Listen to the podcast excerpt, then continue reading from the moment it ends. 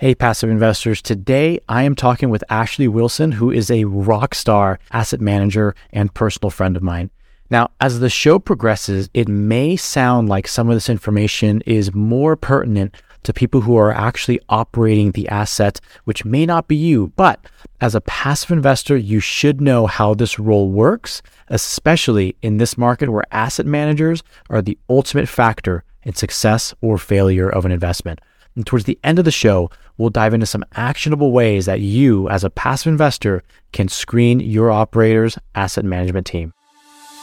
This is the Passive Real Estate Strategies Podcast, where we educate career driven individuals who have tapped out their earning potential, learn about passive real estate investing so you can continue building your wealth without compromising your time or taking on more responsibilities. I'm your host and managing partner at Realm Investors, a multifamily syndication group who has helped multiply millions of dollars for our passive investors. Thanks for tuning in, and let's get on with the show.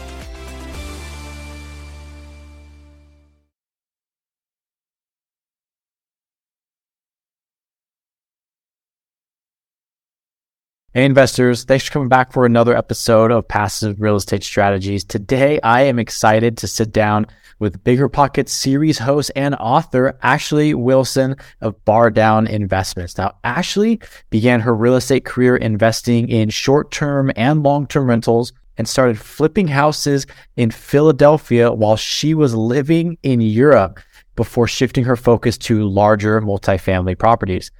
She's been involved in over $40 million of real estate and has overseen over $5 million in construction.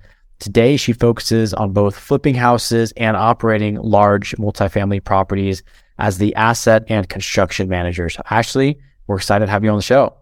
Thank you so much for having me. Hey, so this is really exciting. The first thing that just kind of leaps out uh, on the page when people read that or, or in listeners' ears is you know, you're flipping houses while living in an entirely different continent. I think that's something that is extraordinarily impressive. And so, how did you manage that? How were you able to do something that's so hands on and be, of course, that far away from the properties and still be successful? It's amazing what anyone can accomplish when they're put in a situation and forced to figure out a solution. Yeah. So, and that was my situation. I was living abroad and I I just uh, resigned from working in uh, clinical R&D for a major pharmaceutical company, GlaxoSmithKline. And I couldn't sit still, I guess. We always wanted to go full time into real estate. We were investing in real estate on the side while my husband and I both worked. And it was a perfect opportunity to pursue real estate. I had a lot of time on my hands. I had a lot of good connections. My father's a general co- contractor, so he was a perfect partner to start this venture with. And it made perfect sense at the time. I'm really glad I did it. What was surprising is you can actually do absolutely everything from afar.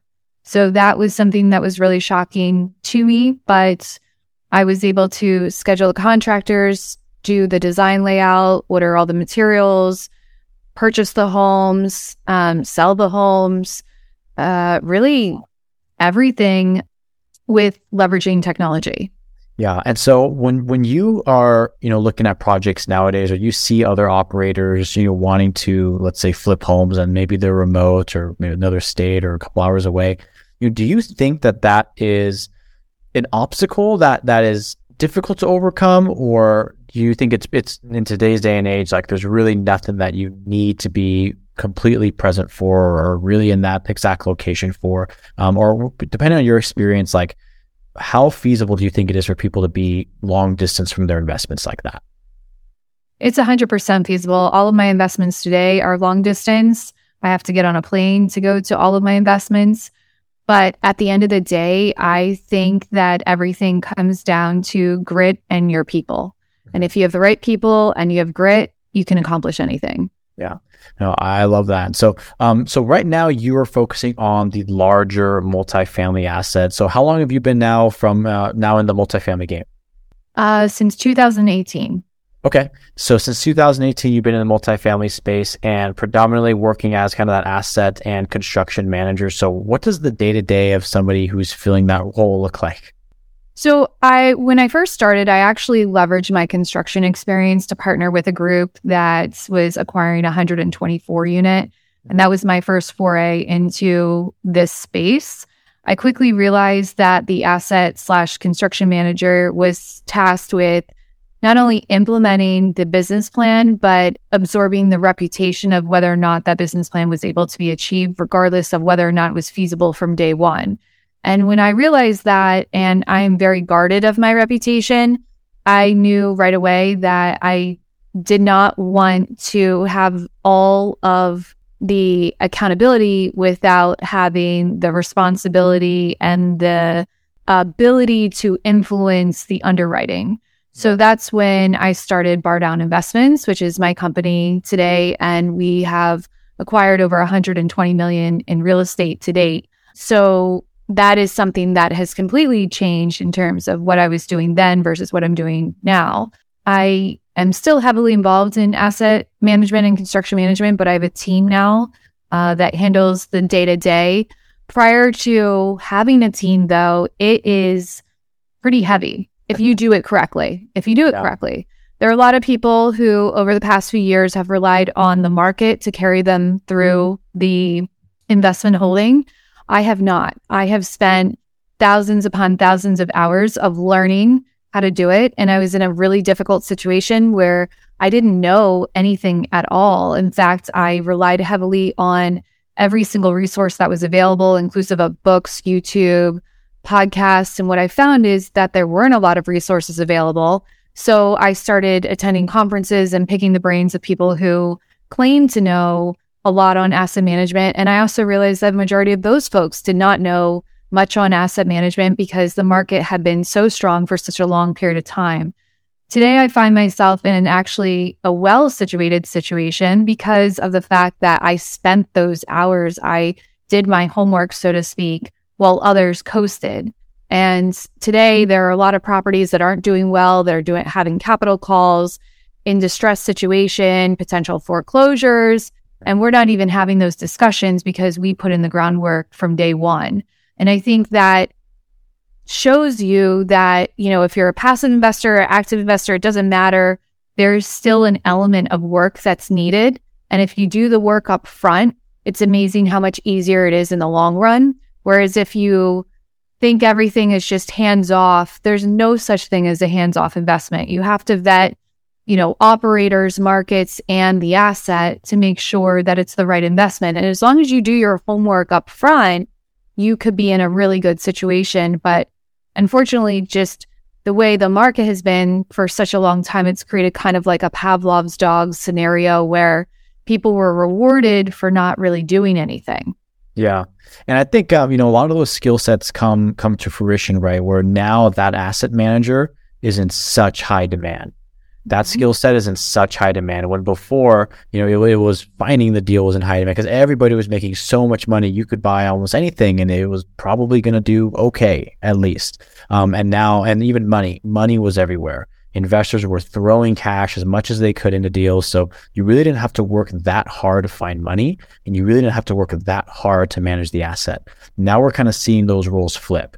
Now there's deals coming up now there's off there's there's uh, true off market opportunities. Now there's real distress situations, and those asset manager roles and those capital roles are the ones that are lacking because um, those muscles have just atrophied over the past few years. So yeah, I love the way you put that. So tell us, you know, for those people listening out there, like what is the difference between an asset manager and a property manager, right? Because a lot of people think that the reason why I started the show is because a lot of people will buy property thinking it's totally passive. I'll just have a manager. The manager does everything.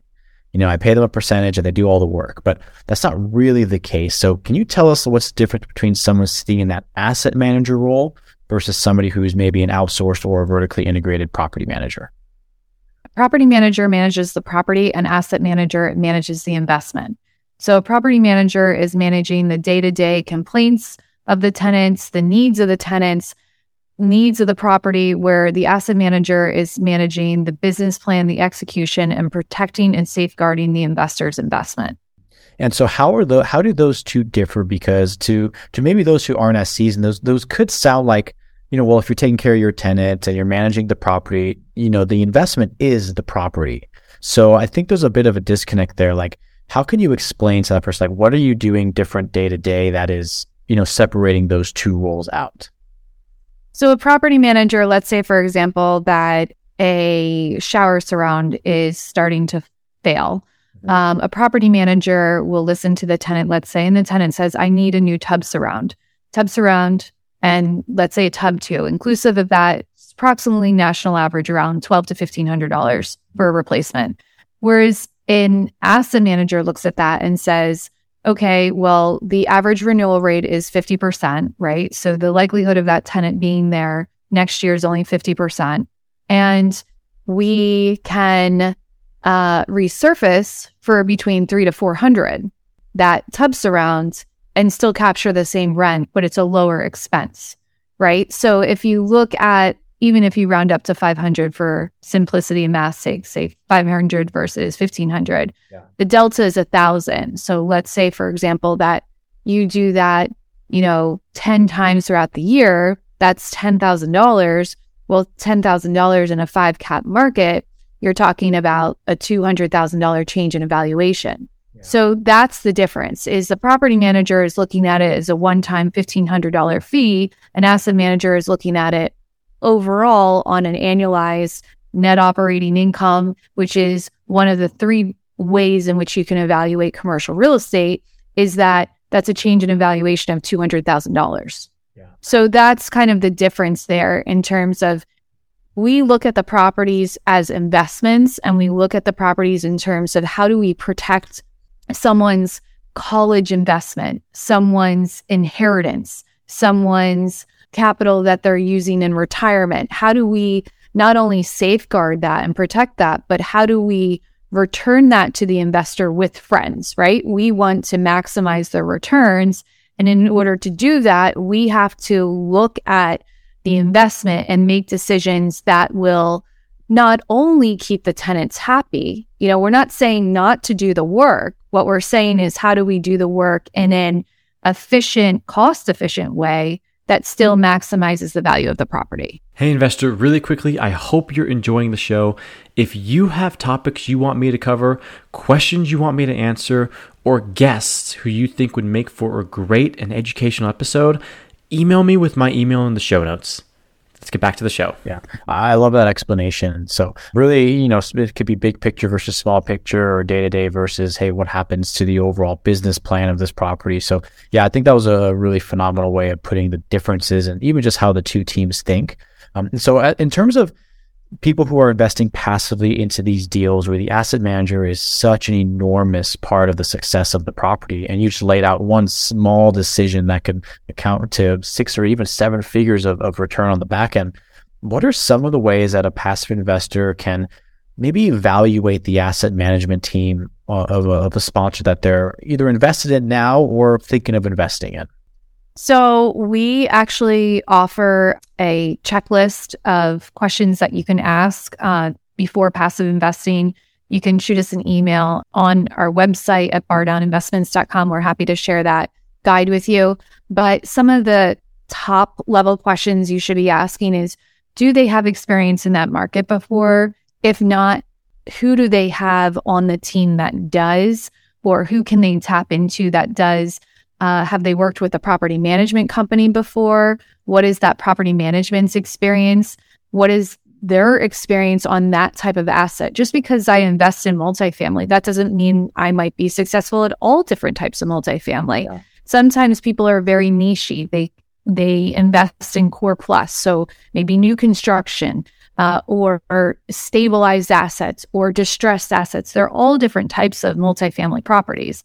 Um, they're all different types of markets, and all of those markets operate in different ways because there are different governing rules um, that affect the property's performance. So you have to take into consideration those variables. I always say that investors tend to look at these three things in this order, which are the returns, the market, and the team. Mm-hmm. And it couldn't be further from the truth on how you should actually vet. You should always vet the team first, the market second, and then the returns third. Because if you have the right team, you have a high likelihood of that deal doing well because the team will figure it out. They will not let the property fail. But if you have a team that is not very well experienced or motivated or some other conflicts, internal issues between partners, it doesn't matter how great the market is, it doesn't matter how great the asset is, because the likelihood of that deal not doing well is very high. So to me, I would say 90 to 95% of the success of every investment comes down to people, just like businesses. I mean, what you're doing, we're talking real estate, but what we're doing is buying businesses. At the end of the day, we are buying businesses and trying to make that business operate better. So, just like you would buy any other business, yes, the product matters. But what if you have great marketing and you have great salespeople and you have uh, great connections? you could probably, you know, as the saying goes, sell ice to an Eskimo, you know? So it really matters about the team more than probably any other single variable.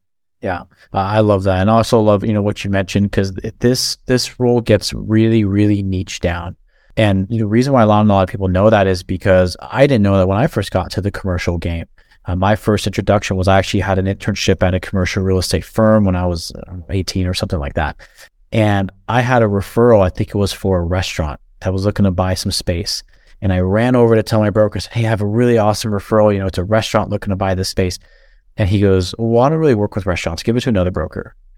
And that like blew my mind because I was coming from residential real estate space where like you would take any listing, it doesn't matter where almost, you know, it's almost pretty much the same.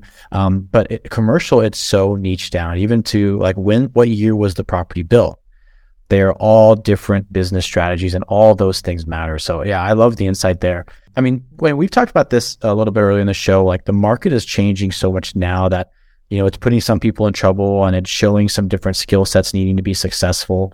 What are some of the trends you're seeing in the asset manager world now that investors out there should be aware of? A couple of things. One is I think we still have high aging delinquency across the nation. I think as much as we'd like to say COVID relief programs provided a lot of benefits, and I'm sure they did on on multiple fronts, they also provided a lot of downsides too, because we have people who um, got complacent with receiving handouts and therefore, you know, were making more money unemployed than they were employed. So they continued that route. The the money is run out, and even in historically landlord friendly states, we're seeing judges uh, give leeway to anyone who's received COVID assistance at any given time. It doesn't even matter if it's recent or not recent, um, extra time to, uh, you know, figure things out. And what ends up happening, we have yet to have someone where a judge has given extended grace period be able to start paying rent because it's just it's built up to a point where people can't recover. And now it's doing a huge disservice to these folks because at the end of the day, we have a huge population now that has a high historic balance of previous landlord debt. And they probably will not be able to be rented to again for a, or, or be able to rent for a long, long time, if ever, because they're such a risk candidate. So, in terms of asset management, looking for cons that tenants are pulling in terms of faking their identity to to rent, all the way to um, how do we manage these aging delinquencies and clear it off the books and get these properties stabilized and back occupied. One of the things that people are talking about is you know dip of occupancy across the country, but the other thing to consider is a lot of people are now having to move in with other people because they can't rent. So that has a huge impact on occupancy overall. Yeah. The other things we look uh, have seen on the asset management side is with respect to the rising cost of construction. We saw a huge increase. Yes, it's cooled down. It's not at the same rates as it was in uh, Q2 and Q3 of 2022. However, it's not come down to pre COVID levels. So, in terms of the cost of doing business, yes, we had appreciation on the rents, but we also had it on the expense side. So in terms of that rent, you know, income to expense ratio side of things, we didn't see those huge jumps that you would have thought you would have seen with such high rental escalation. So those are a couple things. I think that we have um, some interesting statistics coming out about new builds. Mm-hmm. We have some of the highest permits. I think it's the second highest permits across the entire country for new construction. And everyone is saying how we're going to have this oversupply here shortly. I actually don't agree with that. I'm probably the only person that at least I know of that is saying that. And the reason I believe that is because I think the only way people can tell units coming online are permits pulled. And most of these permits were pulled when debt was a lot cheaper. I think a lot of projects are put on hold because they can't refinance into this uh, stabilized debt. And I think that a lot of projects are being sold at discounted prices. I know they are because I keep getting them in my inbox because these builders can't develop them anymore. So, what happens with all of those properties that were quote unquote coming online? What's what what is that going to look like? So, you know, we have a, a lot of things going on and recession, not recession. I mean, depends who you ask. Um, are we on the verge of a crash? Are we on the verge of a change of global currency? I mean, US yeah. declining population. I mean, depending on where you're getting your resource, you might think the world is coming to an end. So it's just a matter of managing what you can manage, but being aware of the things that people are thinking and talking about, because at the end of the day, that's how people operate. Yeah. And it, it's, you know, everything that you mentioned is, is, are things that all investors should be keeping their finger on the pulse of and what's happening with the permits, uh, not just nationally, but in the areas that you invest in. Um, are you going to get hit with the with potentially an oversupply now if, if, they're just building at a faster pace than people are moving in? Um, and I love what you said too about you know one of the big things that we're seeing with with all like you had mentioned the the rising debt and the the landlord debt that people were under is yes now they're being forced to move in with with other family members so that's why we're seeing now this rise in vacancy um, so that's something to consider too. Is you know, are we seeing that rise in vacancy? Then after a year, two years, a couple of years, when they pay that debt down, they can now kind of move back out and and re-put demand into the markets that they're in. So there's so many moving pieces, and you know, data is just data. You you sort of have to interpret it yourself and pull from different opinions and, and kind of have come to a conclusion that you're comfortable with. Um, like you said, you could find you could find a conclusion anywhere. You could you could look for any story you want to be true and, and make it true, whether it's positive or negative. So I, I love all the information that you put out here. You know, to all the investors listening, that asset manager role is going to be the most valuable role on the team here in the next few years. I truly believe that. Um, and so th- this episode was really, really timely and really important. So actually, you mentioned a couple of resources before, but um, for anybody out there listening, they want to get in touch with you for whatever reason, you know, what's the best way for them to get in touch with you and who should reach out? Yeah, so you can follow me on Instagram at Badash Investor, B A D A S H Investor. You can also uh, look up our company, which is bardowninvestments.com.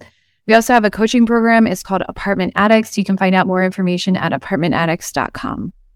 Perfect. Listeners, we're going to put all those resources in the show notes. Of course, while you're there, if you haven't already, make sure you download our free ebook, The Definitive Guide to Passive Real Estate Strategies. Ashley, thanks so much for coming on. This has been awesome. Thank you so much for having me. Well, that's it for today's show. Make sure you subscribe so you don't miss any future episodes. And if you're looking to learn more about passive real estate investments, make sure you head to our show notes and download our free ebook, The Definitive Guide to Passive Real Estate Strategies, where we reveal the ins and outs of the truly passive ways to invest in real estate. We'll see you on the next episode.